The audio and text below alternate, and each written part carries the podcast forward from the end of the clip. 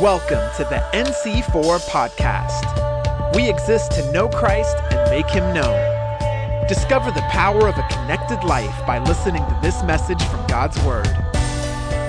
This morning is the third message in a series that we've started called Touch Points.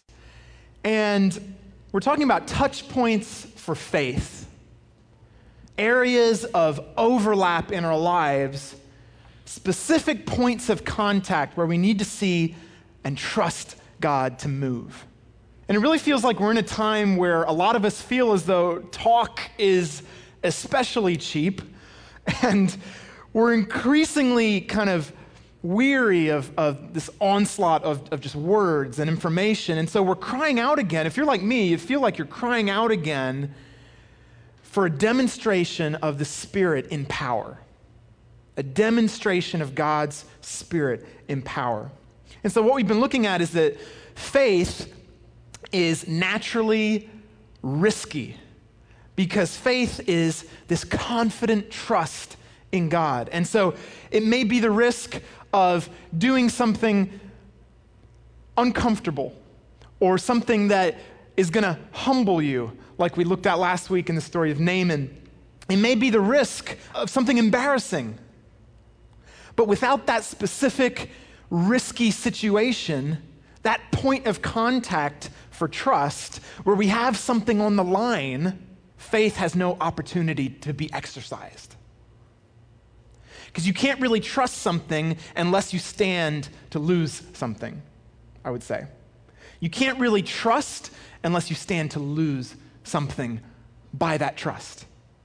And so I believe we've already begun to see a renewed culture of faith springing up, trusting God for those risky touch points in our lives. And so I've had lots of reports through the week of ways that God has come through in specific situations in people's lives. And so let's keep expectant. Let's keep on sharing those reports with one another. Don't just believe, you know, like theoretically about some of these things, but really take a moment as we're in this series, in this time, to look at your life, to look at things where there's a gap between what you believe God has said and what the circumstances are saying, and say, God, I'm going to trust you to close that gap. Whether it's your job, whether it's your finances, whether it's something in your family, a broken relationship, whatever it is, let's inject faith into that situation and ask God, how can I respond and invest into that touch point? And then expect Him to do something. You know why? Because that's what He loves to do. He's faithful. And when you trust Him, He proves Himself faithful. And so, let's keep expectant. Let's keep sharing those reports with one another so that we're building a renewed atmosphere of faith in a time where we desperately, desperately need it. And as you share those things, people are going to be encouraged and we'll see each other's faith grow as we hear what God's doing in each other's lives. Okay? So share those reports, send them in, email them. We can share them publicly if that's appropriate for what it is. So, one of the dangers in all of this so we're talking about trusting God for risky things and, and trusting Him for specific things, is that it could become easy to turn faith into some kind of superstitious formula. You want this, you don't have it, pray this sentence, and boom, you'll get it. Magic, right? Well, whenever you develop some sort of formula for faith, you're actually betraying the nature of faith. Faith is relational, and we're going to get into that a little bit. But the title of today's message is Faithful. So, faithful, but full of faith, thinking, feeling, and doing. Faithful, thinking, feeling, and doing. And we're going to be looking at how faith transforms our mind, our heart, and our will. Because God isn't so interested in blessing us as much as He is transforming us through the blessings. He's not just interested in giving us certain things, he's interested in making us into a certain kind of people by the way that he blesses us. And so we're going to read from that most famous chapter on faith in Hebrews 11. and we're going to pull out, we're not going to read the whole chapter, we're going to pull out a few passages to delve into this topic. So we want to begin by reading from verse 1, Hebrews 11, verse 1, where the author gives us this famous definition of faith. It says, Now faith is the assurance. You could also translate it, it's the legal deed of guarantee. Faith is the assurance of things hoped for, the conviction. In other words, it's the thing which fully convinces you of the reliability of things not seen. So, the first thing that we see in this verse is that faith is nothing superstitious, it's nothing strange. Faith is actually an elemental part of human life. Because faith simply means a confident trust that you can act on. Faith is a kind of trust that you're so naturally confident in that you act on it. Human life is impossible to live without that kind of trust. And, so I want to give you an example. Just a moment ago, I forgot to tell those of you in the room to take your seat, and yet you all took your seats. All right? Now, when you sat down, you acted on a confident trust that underneath your body, there was a structure called a chair. It was really there, it wasn't a hologram, right? It wasn't a figment of some magician's show. It was really there, and you had enough experience with things such as chairs. You had enough knowledge of things that we call chairs to know that it's the kind of thing that you sit on that you confidently trusted. You simply sat. I don't think any of you thought about it Maybe you looked behind, but you sat, right? And so that is an implicit trust. It's a confidence that made you act. And that was totally reasonable. There's nothing strange or superstitious about that fact. And you might say, okay, sure, Ian, isn't it quite a different thing, though? You know, you're talking about chairs. That's a natural thing. Well, isn't it quite a different thing to have faith in God or faith in the supernatural? Well, there's a book by Norman Grubb, who was founder of what's today InterVarsity, I think, and uh, it's called The Law of Faith. And he points out there's not two sorts of faith. There's not spiritual faith and natural faith. The difference is simply between the object of faith. So we not only trust the things around us, we also operate in the world by trusting the people around us. And when you trust a person who has a mind, a heart, a will, when you trust a person versus an inanimate object, it's not that faith all of a sudden morphs into some different kind of substance. It's that your level of faith increases because now you're dealing with things that can't be materially verified in the same way as with a chair. So, for instance, I have faith in my wife. I know that she loves me. I have a confident trust in that. And yet, I can't materially verify that in the same way that I would inspect a chair. It takes a little bit more, it's a little bit more advanced, but it's essentially the same thing. So, it requires more trust, more risk to have faith in a person, which is why we find it so hard. And, and we all struggle with trust issues at different places, and especially if we've been hurt in the past. But what you can see is that everyone actually is a person of faith. It just depends what their object of faith is. Everyone has faith. Our economy, our relationships, our daily interactions, the things that we do without thinking, we do because we have an implicit trust that we confidently act on. Now, faith becomes a little bit deeper when we're talking about God. The same principle applies. It doesn't suddenly become some other thing. God is not an idea, God is a person. And so if I say I have faith in my wife, it not only means that I believe she exists, it not only means that I believe theoretically in the concept of what a wife is, It means that I believe that I can trust her, right? It means that I am confident in who she is to act out of that confidence.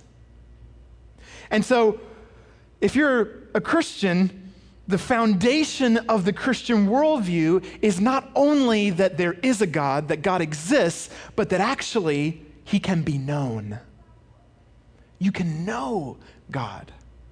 And you can know him to such an extent that you can trust him. You can bank your life on him. So we not only believe God exists, but we believe that he can actually be trusted. And so this is the point. Faith in God is a confidence not only that he exists, but that he's reliable enough to trust. And that's what it says in verse 6 of Hebrews, actually. And in fact, we're created for that kind of loving relationship. That's what faith is. And the thing that set the world on the wrong course, that, that course of sin, that course of disintegration of creation, what was it? It was a breach of faith. It was a loss of that trust. And so when you read in Genesis chapter 3, the devil says to Eve, Did God really say you would die if you ate of the, the fruit? Or is it that just God is afraid that if you eat it, you'll be like him? And so there was this planting of a seed of doubt that broke that trust. And then Romans 1 talks about the downward spiral of sin that took place as a result of that breach of trust. So when you read Romans 1, it says, By refusing to trust God, humanity became futile in their thinking. Thinking. And it says, God gave them over to their passions in the heart. And they began to do what ought not to be done. And so the point is that sin started with a loss of faith. Therefore, God's redemption was through restoration of faith. If the problem in the first place was a breach of faith, well, it makes sense that God's plan of redemption was restoring that faith. Now, sometimes we think that in the Old Testament it was all about law and obedience, and the New Testament was about grace and faith, but that's actually a complete lie. It was always faith from the beginning. When you see that Abraham had this relationship with God,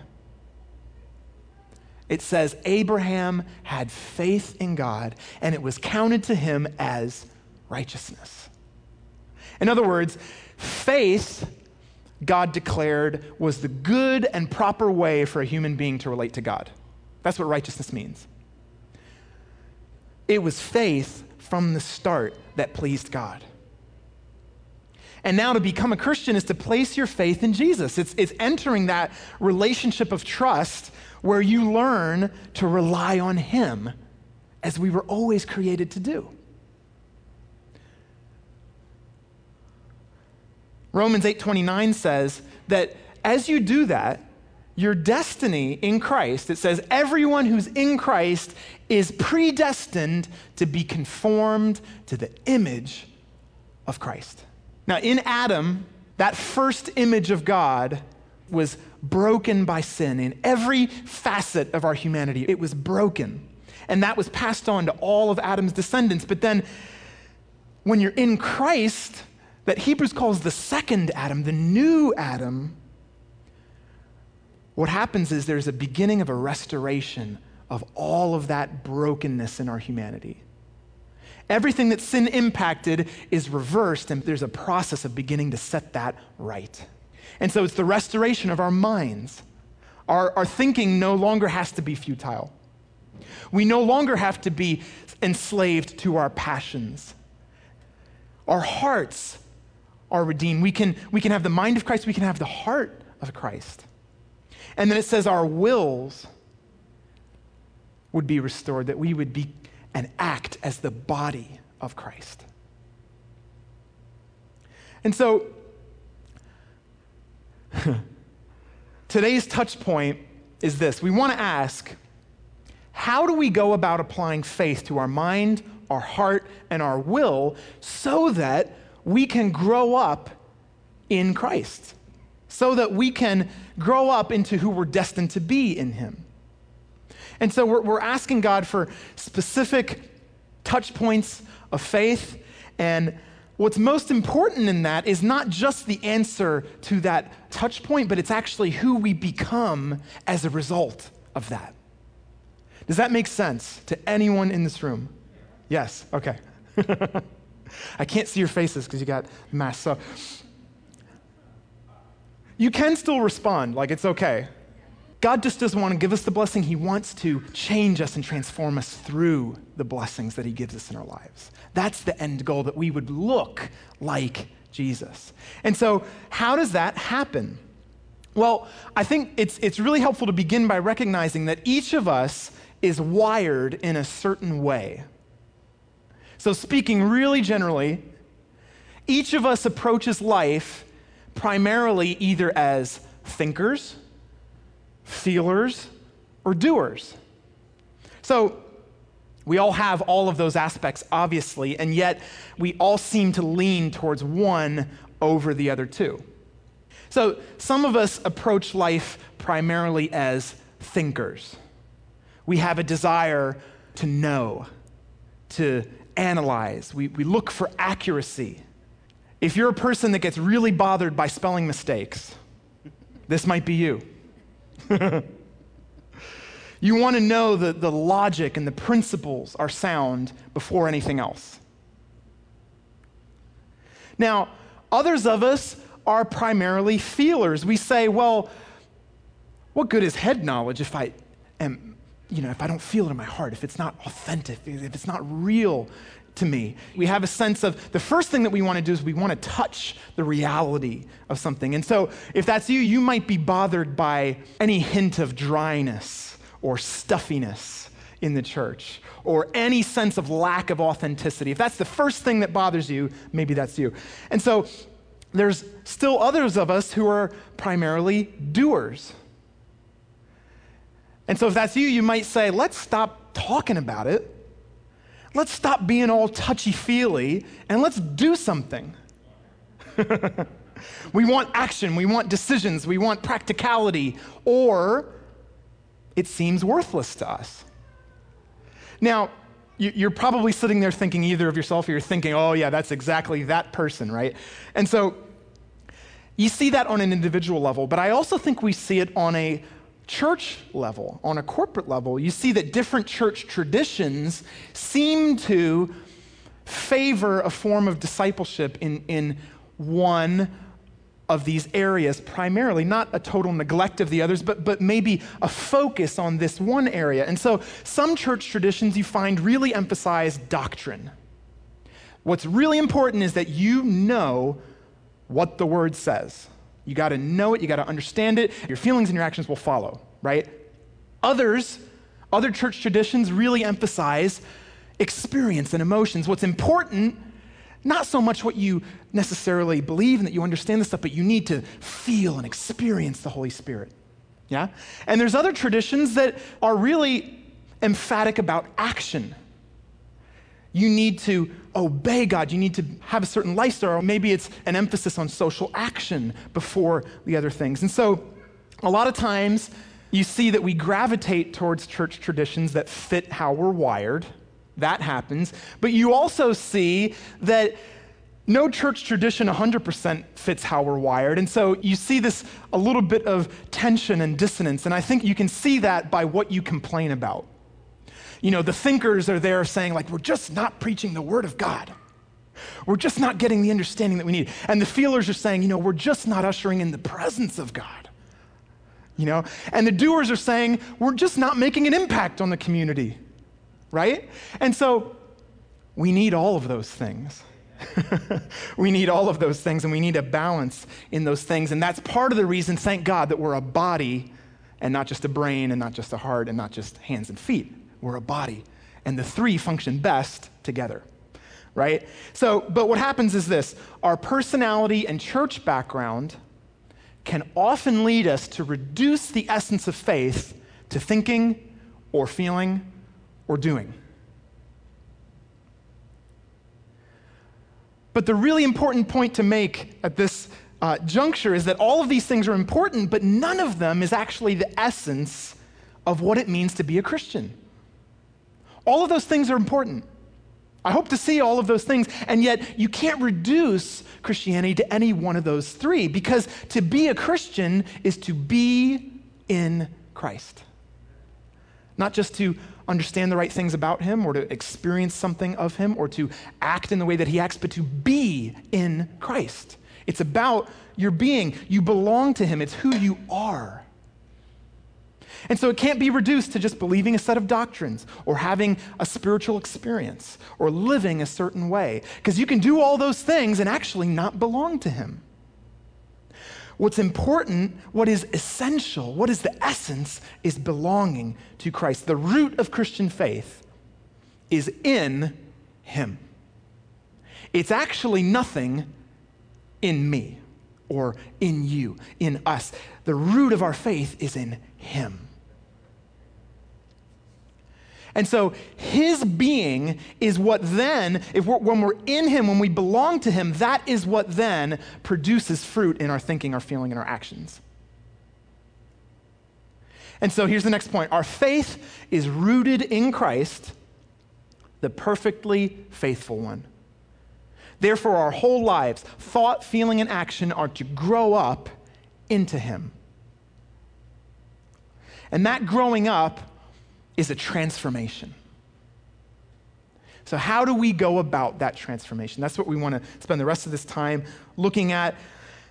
There's an excellent book that I highly recommend by uh, Dallas Willard. It's called The Renovation of the Heart. And he points out in that book that there is a reliable pattern that is present whenever transformation occurs. So, whenever you desire a transformation, there's always three things that happen as part of that process. Three things that are always present. The first thing that's always present is there must be vision. You have to see the thing that you desire, you have to see the transformation that you desire and want it. If you don't see and desire a transformation, the transformation is never going to get started. But the second thing you have to have is an intention. So there's no good just having kind of a, oh, that would be nice if I could be like that. You actually, for the transformation to happen, you actually have to decide, I am going to pursue this transformation, right? And then the natural step after that is you can't only desire it and then intend to do it. If you actually intend to do it, you have to then take the practical steps to do it, right? So he reduces it to the acronym VIM, like VIM and vigor vision, intention, and means. Or sometimes I would put it as vision, intention, and a plan, VIP.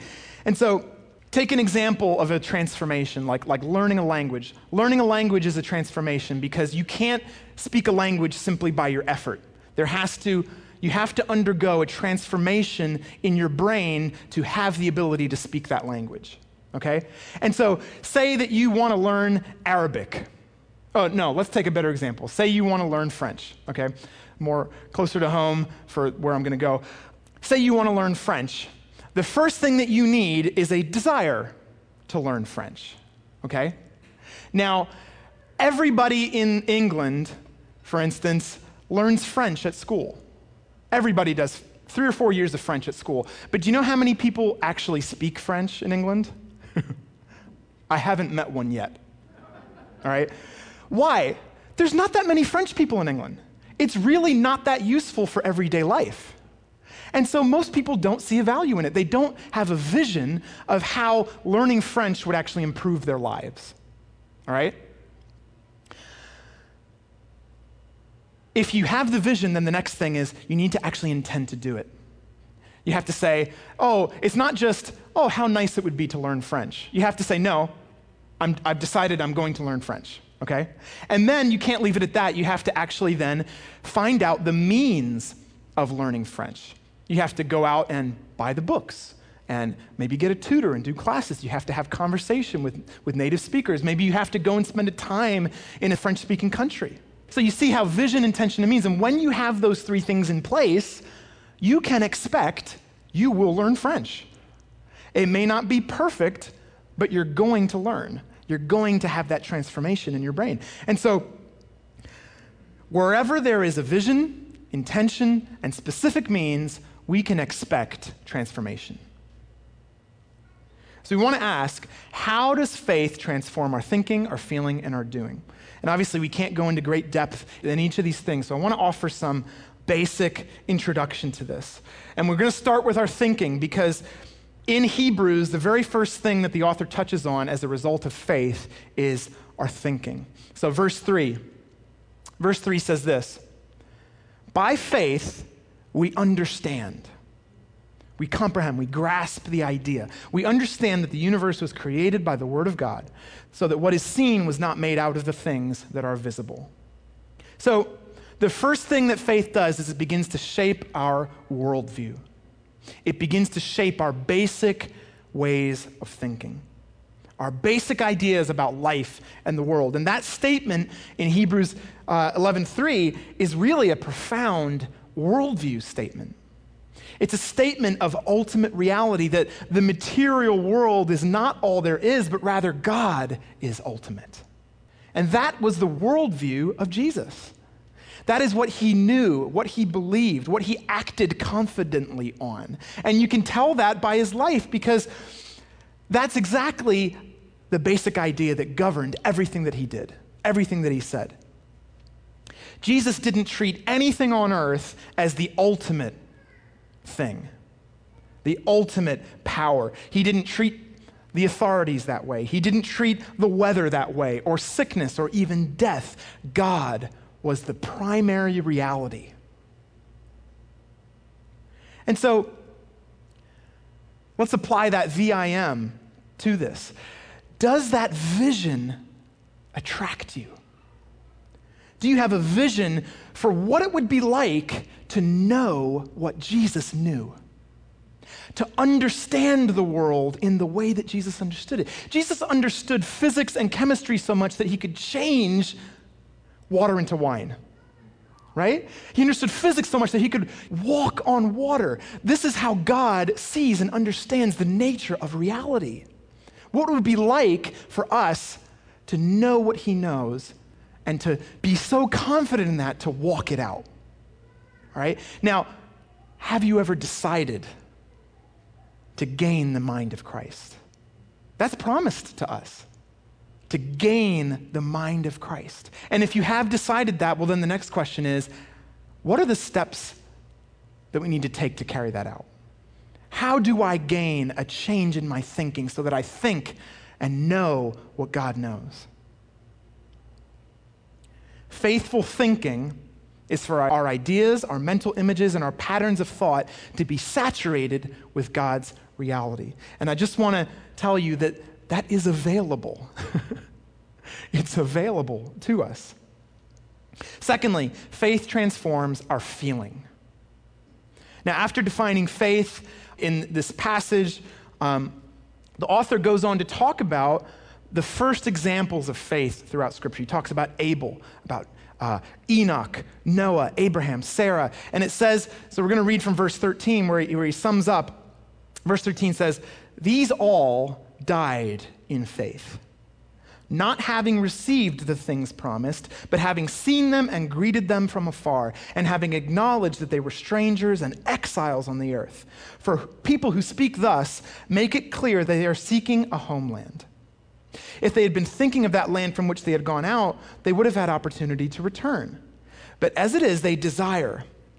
They desire. And other translations say they were longing for or they were homesick for a better country, a heavenly one. Therefore, God is not ashamed to be called their God, for he has prepared for them a city. So you see that faith not only transforms our basic ways of thinking, but it also transforms our feelings, the feelings that shape our experiences of life. And if you were to have faith in your feelings as Jesus did, well, what happens is what you ultimately desire is so transformed that you can say something like Paul said. Paul said this I consider that the sufferings of this present time are not worth comparing with the glory that is to be revealed in us. That is the statement of a person whose desires have been so transformed by faith that even suffering seems like nothing.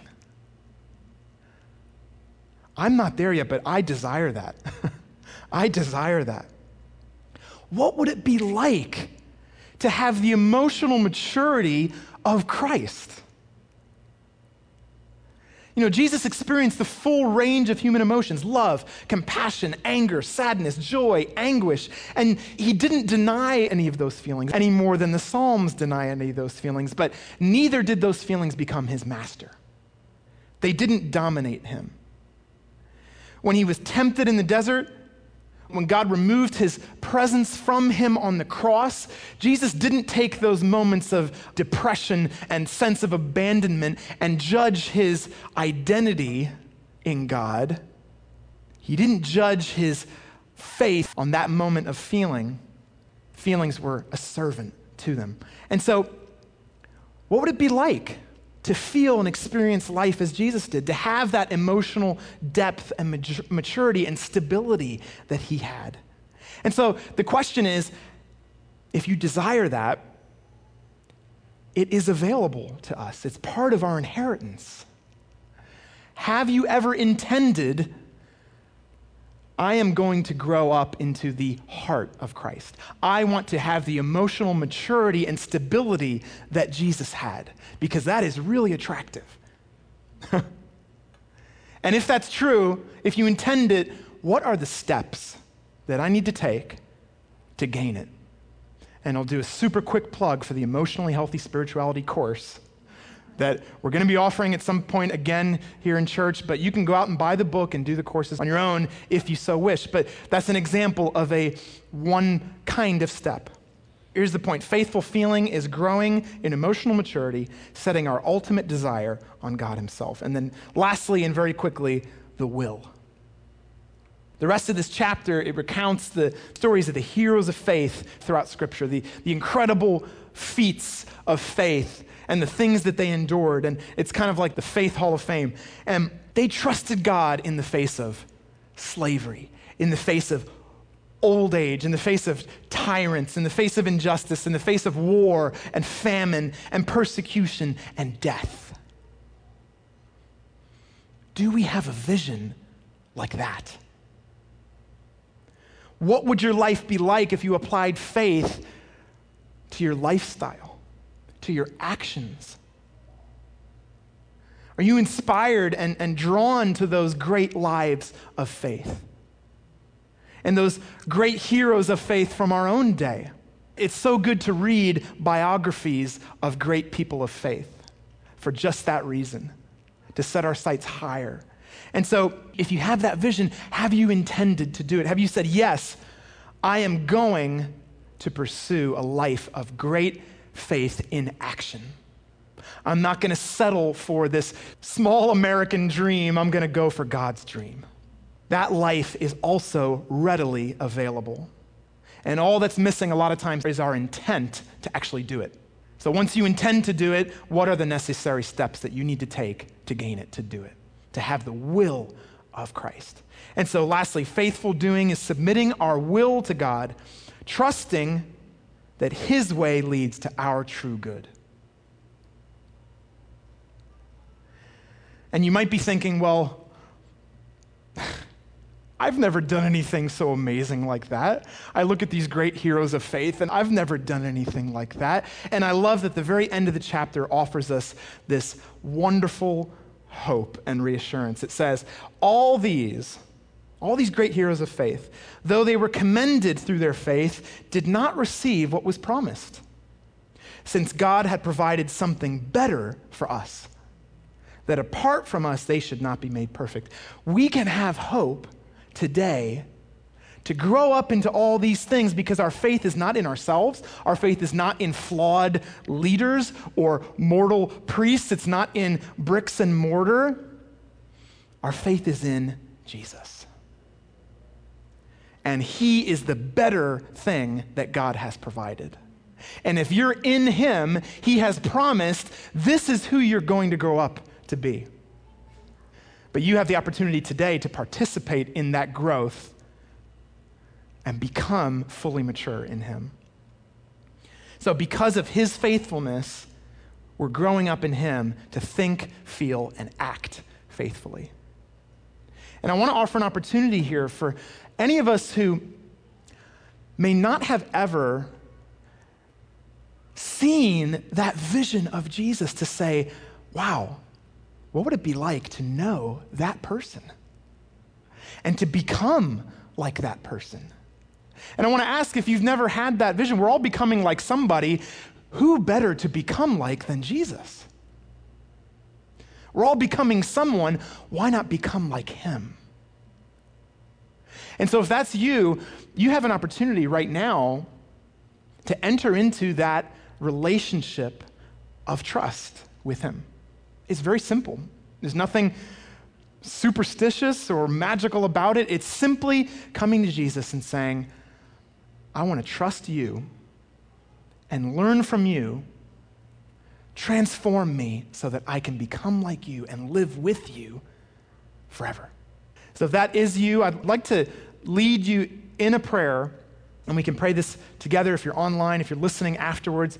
If you've had that vision and you're ready to, to make that intent today and then commit yourself to walking it out, pray this with me. So let's pray. Lord Jesus, I am so sorry for how I have lived my life apart from you. I turn away from all of my broken ways of thinking, all my broken ways of feeling, all my broken ways of acting. Thank you that you died on the cross to set me free from all of those things. And because you rose from the dead, you can offer me a brand new life. And so today, Jesus, I choose to follow you. I choose to learn from you. Please make me a new person. Give me your Holy Spirit. And I commit myself to walking with you from this day onwards. Amen. Thank you for listening to the NC4 podcast. For more info, visit our website at nc4.org. We believe in the power of a connected life.